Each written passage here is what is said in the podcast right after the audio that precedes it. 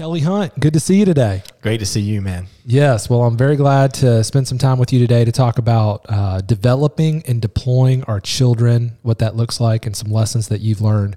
Before we jump in, why don't you tell us a little bit about yourself and your journey at Grace and where you're at? Sure, sure. Well, I'm Kelly Hunt. Uh, been married for 27 years to a wonderful young lady named Candy. Yes. We have three children. Uh, I've got two girls and one boy who is my oldest. Yeah, that's right. And you are at the Powdersville campus. That's correct. Been there for about 12 years, uh, working the Mosaic ministry, uh, as well as lead a community group there. Yeah, man, I'm grateful for the influence that you have. So many guys that I've met, like, hey, I'm in Kelly Hunt's group. And I'm like, oh, there's a lot of people in your group. I don't know. A lot of guys have said that recently. Well, I So- appreciate that. Yeah, well, man, we've had some fun conversations recently. We started this whole conversation off with I we had for men's roundtable. I had shared some stuff. I was vulnerable in men's roundtable about one of my children and some of the tension that I was having. And then you and I was really appreciative of it. You reached out to me and said, "Hey, man, let's go get something, coffee, lunch, something." And we sat down, and you really began to share some things with me from your experience, which I really appreciated and have been trying to put some of those things in motion. We've been talking back and forth. It's been good. Yeah, yeah, definitely. And so I thought what we could do is maybe before we kind of jump into some of the thoughts that we've been wrestling with, is maybe you you had shared some insights not long ago with me regarding the story of the prodigal son. So maybe you could just kind of begin there, and then we can jump into some further dialogue. Sure, sure. Uh, one of the things that I had noticed um, as I was raising my children that a lot of their decisions or their outcomes um, positively affect me maybe more than it should, and negatively certainly would affect me more than it should. And so I just started to really work on that and look at that. And it was through a mentoring relationship that somebody said, Hey, let's walk through the prodigal son. And spent some time and reading that for the first time under a new perspective showed me that good people, good kids can make bad decisions. And the prodigal son is a perfect example of that. And so as he walked away and then did what he did with his inheritance and his life, that it shows how deep in despair he went. And when he came to himself, he realized that his servants, his father's servants had, you know, a better life than he did. And so he took up and had a job working with at the, you know, the most despicable um, animals possible to them, as well as the food that they were being fed. And it clearly says that though he wanted it, no one gave him any. And I began to realize that this young man had good attributes. Hmm. You know, he realized that he had made a mistake. He was trying to correct that and provide for himself, hmm. and that he was honest. And then the most telling part was when he returned, he found his father right where he had left him, hmm. right over the hill and that was very um, uh, just a teachable moment for me. And it affected how you know i saw my own children um, and the stability that that story provided as well as realizing that great people can make bad decisions but they need anchors in their life to be able to return to to be restored Yeah. And so when, yeah, and that was encouraging when I first heard you share a little bit about that when we met.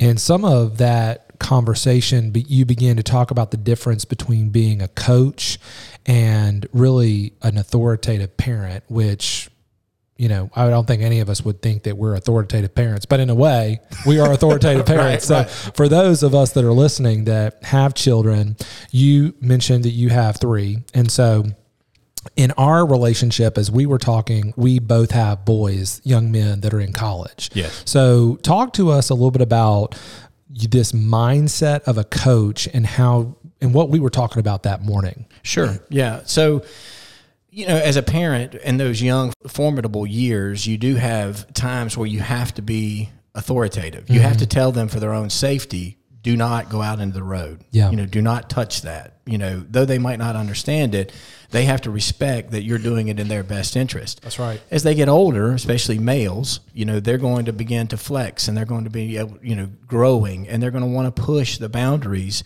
um, establish respect, um, not only amongst their peers, but, but parents and everybody else. And so I began to really combine my 18 years of coaching um, at different levels, primarily basketball and, and football, looking at you know the coach's perspective and how I can apply some of that the stuff that I knew worked in coaching to my own son. And I began to realize as he got older that he needed more mentoring and more coaching and probably less of authoritarian, you know, coming down and with a list of do's and don'ts. Yeah. Yeah. And I remember when we talked about, you said that this was really about a for them uh, versus a us mentality. Do you want to mention anything about that or? Yeah, I mean, we, you know, when they're young, it's it's really about who they are in the family, Mm-hmm. you know, and who they represent, um, and being respectful. And then as they got older, yeah, the the dynamic changed because as a coach, I began to see it's not about me. Mm. It's really about who they can be. Mm-hmm. You know, how can I, you know, instill in them and be patient with them, and and hopefully instill in them some things that were going to help long after I'm gone yeah. you know, that have been helpful to me. I wish I would have known this 30 years ago. How can I do that in a way that's, um, you know, coming at it from a perspective no different than when a coach is in practice and saying, "Hey, we'd be more successful if you did this, or Yeah. if you were here when the ball came, or you shot this shot." It, Yeah. you know, I use that same mentality with him as he's gotten older, and then of course going to college. Yeah, that's good.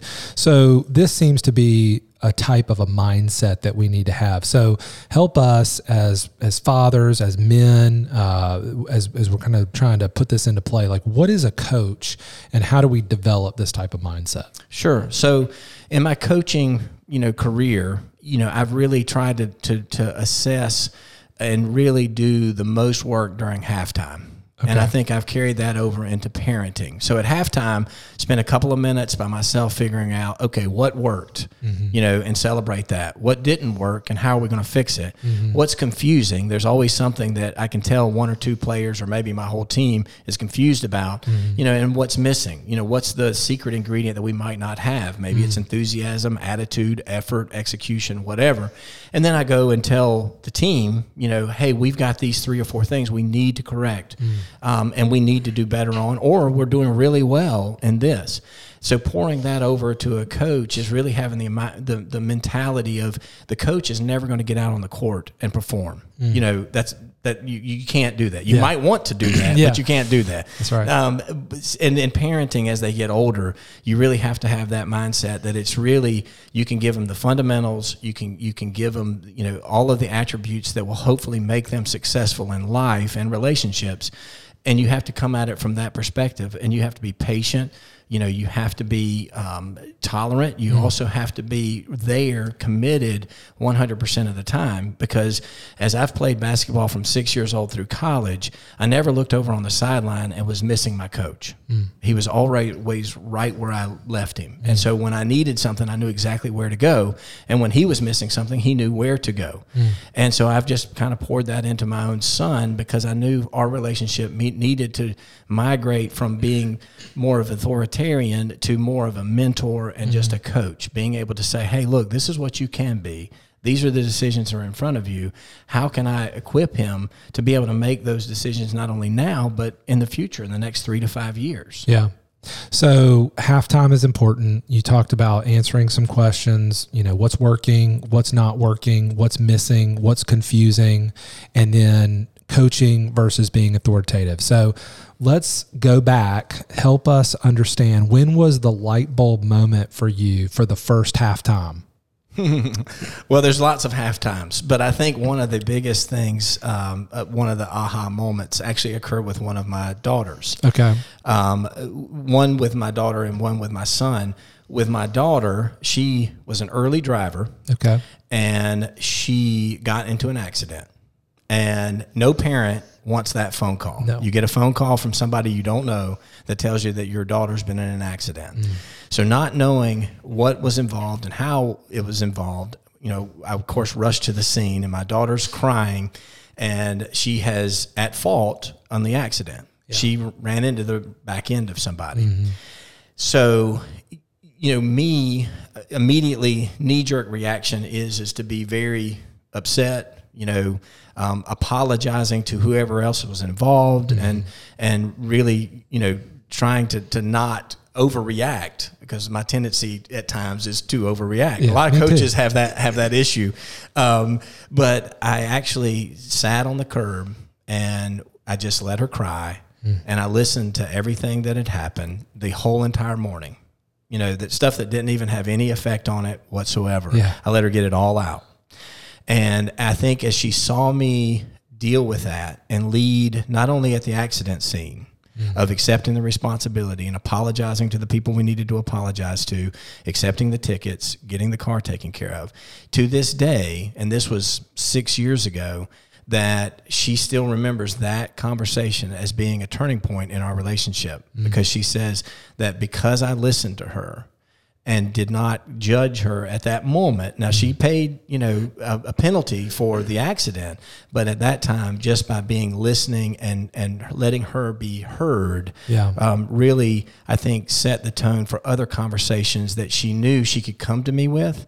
And like we joke about, we've talked about some things that I did not want to talk about in her teenage years, um, but we have had those conversations, and a lot of it is because she knows I'm coming from a place where I want to listen first, um, but I'm going to tell her the truth, Yeah. and then what she does with that is completely up to her.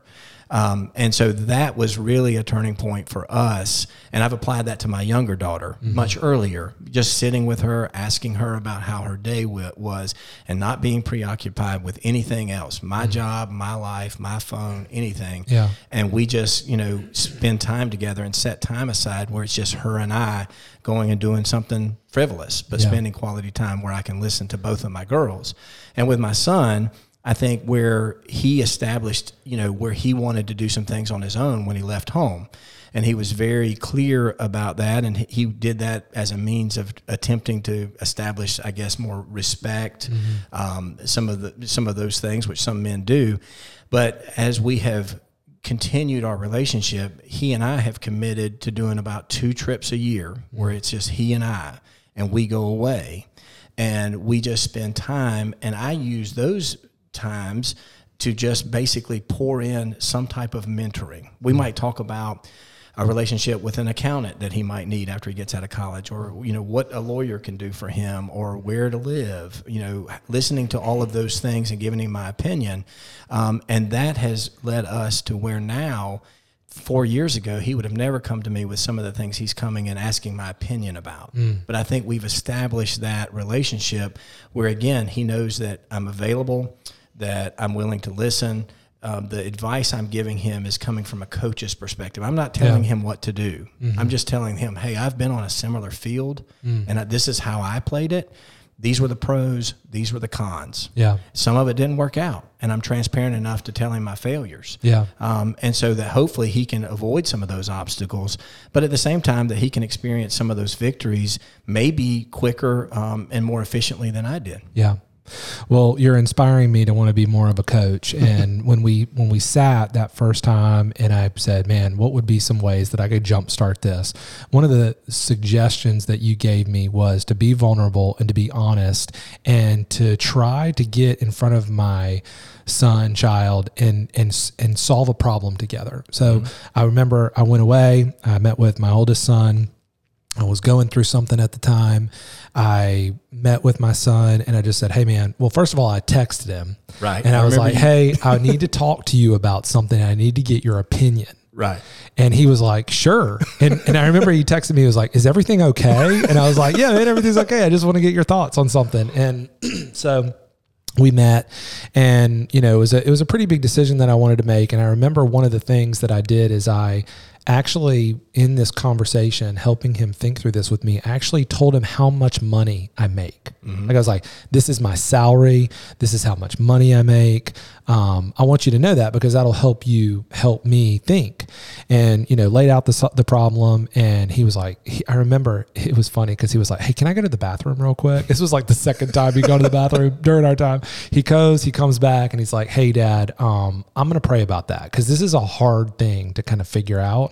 I don't really know what you should do, and so, but we did that, and then I remember leaving, and I remember I remember messaging you immediately. I was like, "You're not gonna believe what I did." So it was cool to celebrate that with you, but so why do I share that? I share that because it's just how do we how do we how do commission us like how do we jumpstart this with our son our daughter to be the kind of coach and have this kind of mindset.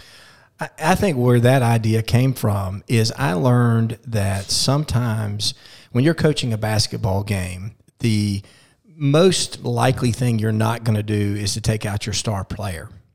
But I have found that sometimes taking your star player out and letting them not only get the rest they need, but being able to get a different perspective as they sit on the sideline and watch. But even the most important thing is when I've walked down to the end of the, the bench and gotten to that person and said, What are you seeing out there? Mm. The look on their face and the demeanor changes when they realize that as the coach, I'm wanting their opinion. Mm-hmm. And a lot of what we do in a game, flexibility and changing or pivoting on an idea has come from a player that when you take them out is saying, hey, 22 is doing this. Mm-hmm. Oh, I, I, haven't seen that. Mm-hmm. So for me, going to my son, um, I'm a small business owner, mm-hmm. and I brought him in. I wanted him to feel some tension and I wanted him when we were economically challenged and we had things of the recession going on, mm-hmm. and then we had um, the pandemic going on. That those things really impacted our business. Mm-hmm. So to bring him in is like when I would take a player out and be able to say, "Hey, I, need to tell you some things. I, I'm I'm not really clear on what's going to happen, but I want you to know about it because you're a part of my team." Yeah and seeing his demeanor change, the seriousness by which he took it, um, and I don't think it it was because he thought it was going to be so negatively impacting on him personally, but I could see that he was realizing some of the real things I was going through. Yeah. You know, a lot of times we just hide that. Mm-hmm. You know, we just ride around, oh, it, it's okay. Everything's fine when it's not okay. Mm-hmm. So when they get out, they don't have that tension to experience. So it's a lot more to overcome when they have a financial burden or something's not working out relationally or yeah. something's not working out economically or professionally. And so I've, you know, went to him on occasion, especially him, mm-hmm. and said, Hey, this is a real deal and this is where we're at and this is how the whatever is impacting us. Mm-hmm. So I've got some real decisions to make. I want you to be aware. If you have any advice, I'm listening. Yeah. You know, I respect you and I want to know, you know, what your thoughts are about it. And whether they give me good advice or not, like you had asked when me and you talked, you were like, "Well, am I obligated to take that advice?" You're not. Yeah. Just like I'm not as a coach. You know, I might I might disagree yeah. with what the player is saying, but um, but being vulnerable enough to share those things that are impacting you and your family and your spouse, mm-hmm. I think is valuable because in three years, five years, or whenever, um, you know, my son chooses to marry and have a family, mm-hmm. he can draw from those experiences that he knows. Well, my dad faced something similar. You know. Yeah. That's good. Uh, speaking of your wife, Candy, you mentioned her earlier. Like, how have you worked with Candy to partner together? Because I mean, coaching is not easy. So, how have you commissioned her, encouraged her to partner with you as a coach? uh, I, you know, what we basically have is, as any head coach will say, you always give an overabundance of credit to your assistant coaches. um, and I consider her a co head coach. Yeah. Um, she is great at filling in the blanks. And even more importantly, as some of my best assistant coaches have done, they can pull you to the side and say, hey, you, we're missing this. Mm-hmm. You know, this is this is something I think we're overlooking, and we need to step into this. Mm-hmm. Um, and I think you can lead in that, whether it be something with my son or she's making me aware of something with one of my daughters that she's making me aware of, mm-hmm. and we're communicating constantly about the pros, the cons, what's working, what's not working. Yeah. Um, because my girls will share things with her before they'll obviously share them with me. Yeah. Um, and and my son tends to come to me more than her. Mm-hmm. Um, and in experience, sometimes I internalize those. Yeah. I have to do a great job of being able to stop and say, "Hey, Candy, this is something Josh and I are working through." Mm. And she's, you know, informed and she's aware. I ask her opinion, uh, make sure that I'm on the right path, mm, that she's good. in agreement and then with her, she does the same thing that, hey, you know, our daughter is saying this or this happened in a sport, you know, just making you aware so that I can come alongside and sit down with her and say, hey, I, you know, your mom said that this was going on. Yeah. I think it just makes everybody aware that we are intricately involved, mm-hmm. you know, in what the team, just like a coach would be. Is it, you know, it's about the details. Mm-hmm. You know, everybody can teach dribbling and passing and shooting. But organizationally, it's the people that really get and are, are okay with getting into the minute details that seem to be the most successful. And so, as long as they are willing to accept that and be a part of that, you know, then it works out better for everybody. Yeah. Man, so good. Well, I mean, I've got a couple of questions. I know we can't be here forever, but I mean, there's a lot here to unpack. And I sure. think just a couple of the things that I want to try to wrestle through are for those that are listening that maybe don't have kids like you and I in college or about to graduate, but are younger. How do they think about this coaching mindset? How do they get ready? How do they prepare for this? What are some things that you could commission them with? Well, like I had said, with me, I, I drew from what I do now from those experiences that formed me when I was much younger. Mm-hmm. And, I, you know, so I draw on those experiences. And hopefully, most men, you know, have had experiences, positive experiences with either a coach or a Cub Scout leader, Boy Scout leader, you know, youth pastor, somebody that has given them certainly, you know, tangible things that they've picked up and carried with mm-hmm. them. So I think we all have a coaching mindset um, at some point because it's been instilled or we, have experienced it. I think that looking for those opportunities, um, I know with our first child that the expectation was when when they get to be teenagers, um, then the expectation is is for parents to kind of withdraw and let them be. So they naturally will do that. They'll yeah. go in their room. They have a phone. They have the whole world in their mm-hmm. pocket. And so they can naturally do that.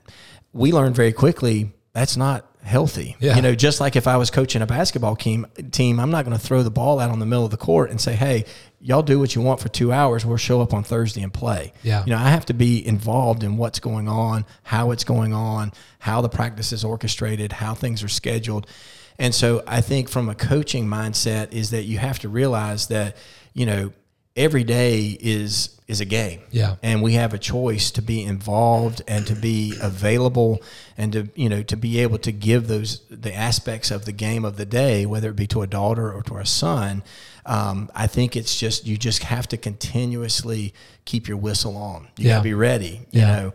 Um, and so I think from when I talk to other fathers, um, you know, they're, they're, admittedly they say, well, I checked out in this time period because I didn't think my daughter really wanted me to be around, or she was kind of reclusive, or my son, you know, really didn't want to do what I was doing or whatever. Mm-hmm. I, I think that that's a critical time period where you just have to, you know, I've coached a lot of kids that I didn't think really wanted to play, mm. You know, but they kept showing up. Yeah. And so I'm obligated to coach them. Yeah. And so I'm not expecting everybody to be an all star, but if you're there, then, mm. you know, my responsibility is to give you something. Yeah. And that might be something that's completely off the court. But I've got to give you something. And how more so important is that when it's our own family? Man, that's and, good. That's really good. Well, for those of us that are in this season that are that okay i'm i'm excited. I want to go be a coach. I'm ready to go kick tail and take names you know? Um, what are some things that you would love to see uh, where would you like to see us in two to three years if we've been doing this for a while?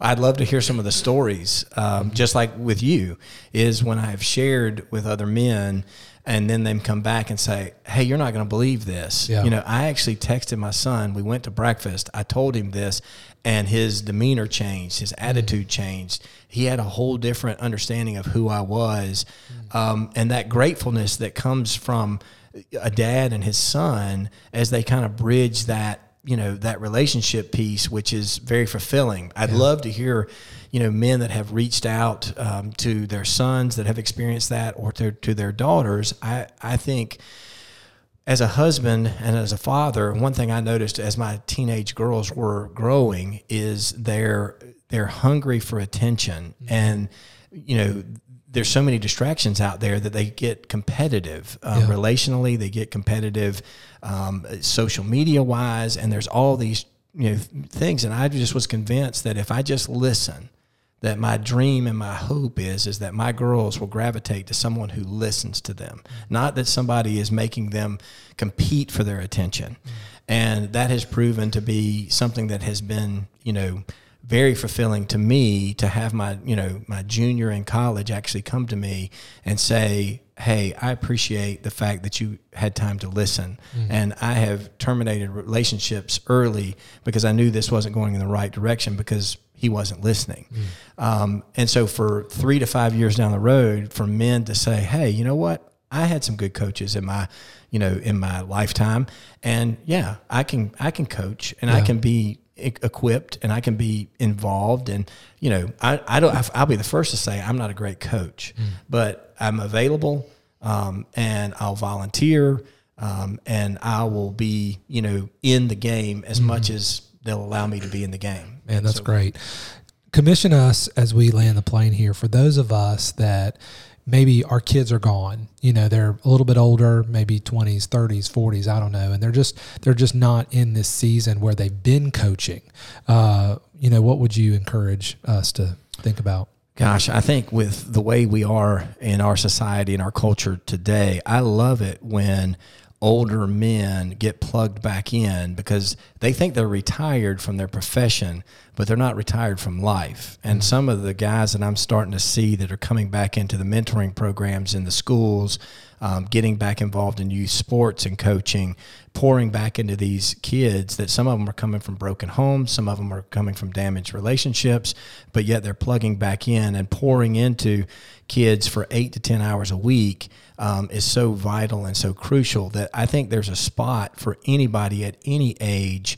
Um, and even with their own kids, I've had men that have fractured relationships with their own kids that have in, in basically just picked up some of these things you and I have talked about. Yeah. And there's a lot of forgiveness that is to be had because if if the boat left the harbor to go back and say, hey, I, I messed some of this stuff up, but I want to have a relationship with my grandchildren. I want to have a relationship with you, whatever that looks like, and being able to kind of reopen those doors um, is is a pride swallowing thing, but it's still a coachable moment for Yeah. not only the person doing it, the male doing it, but also for the kids um, that are that are coming from that perspective. Yeah. Well, Kelly, this has been encouraging. It's been challenging. I'm grateful that you have been able to share this with us and I'm excited to go be a coach. I hope I hope our listeners are as well. So, anything else you want to say before we close or No, I think you're you're doing a great job. I think the last thing that I would just uh, encourage people to do that you know as they explore just the prodigal son story is again remembering that you know good kids make bad decisions just like good men and women make bad decisions. But at the same time is when he returned, he found his coach, his father, his mentor right where he left him and he was the anchor of that family. And for me, if that could be said of me in my life, as a coach and a mentor as and a father, then I've done my job. And Yeah. that's all I'm trying to do is I just want to be right where they left me so that when when they need me, I'll be right there. that's good. Well, thanks again for joining us, Kelly. This has been great. Yeah, you're welcome, man. Anytime. Thank Yeah. you. Yep. Uh, so, like with every team that I've coached, they're made up of different personalities, different people, um, different backgrounds. So it is with our children. You know, I have three children. Every single one of them is different um, as night and day. So, as I have coached every team, I have had to coach from different perspectives. Some teams I've had to be more disciplinarian. Some I've had to be more team bonding. You know, there's been a lot of gears that have had to switch over the years, and and that's what I think I've applied to uh, parenting as they've gotten older is realizing and respecting who they are as a person, and then being able to adapt the game or my coaching to that particular child's um, you know needs and what needs attention, what needs to be celebrated, what's missing, Personality. um, personality, all of those things, and just trying to plug in, you know, those gaps to be the, the you know the most effective coach that I can be. Yeah. Just like I wouldn't coach a, a boys football team like I coached a girls basketball team. You know, it's just. You, there's just not a lot of stuff that's very similar there, other than showing up and having a whistle on.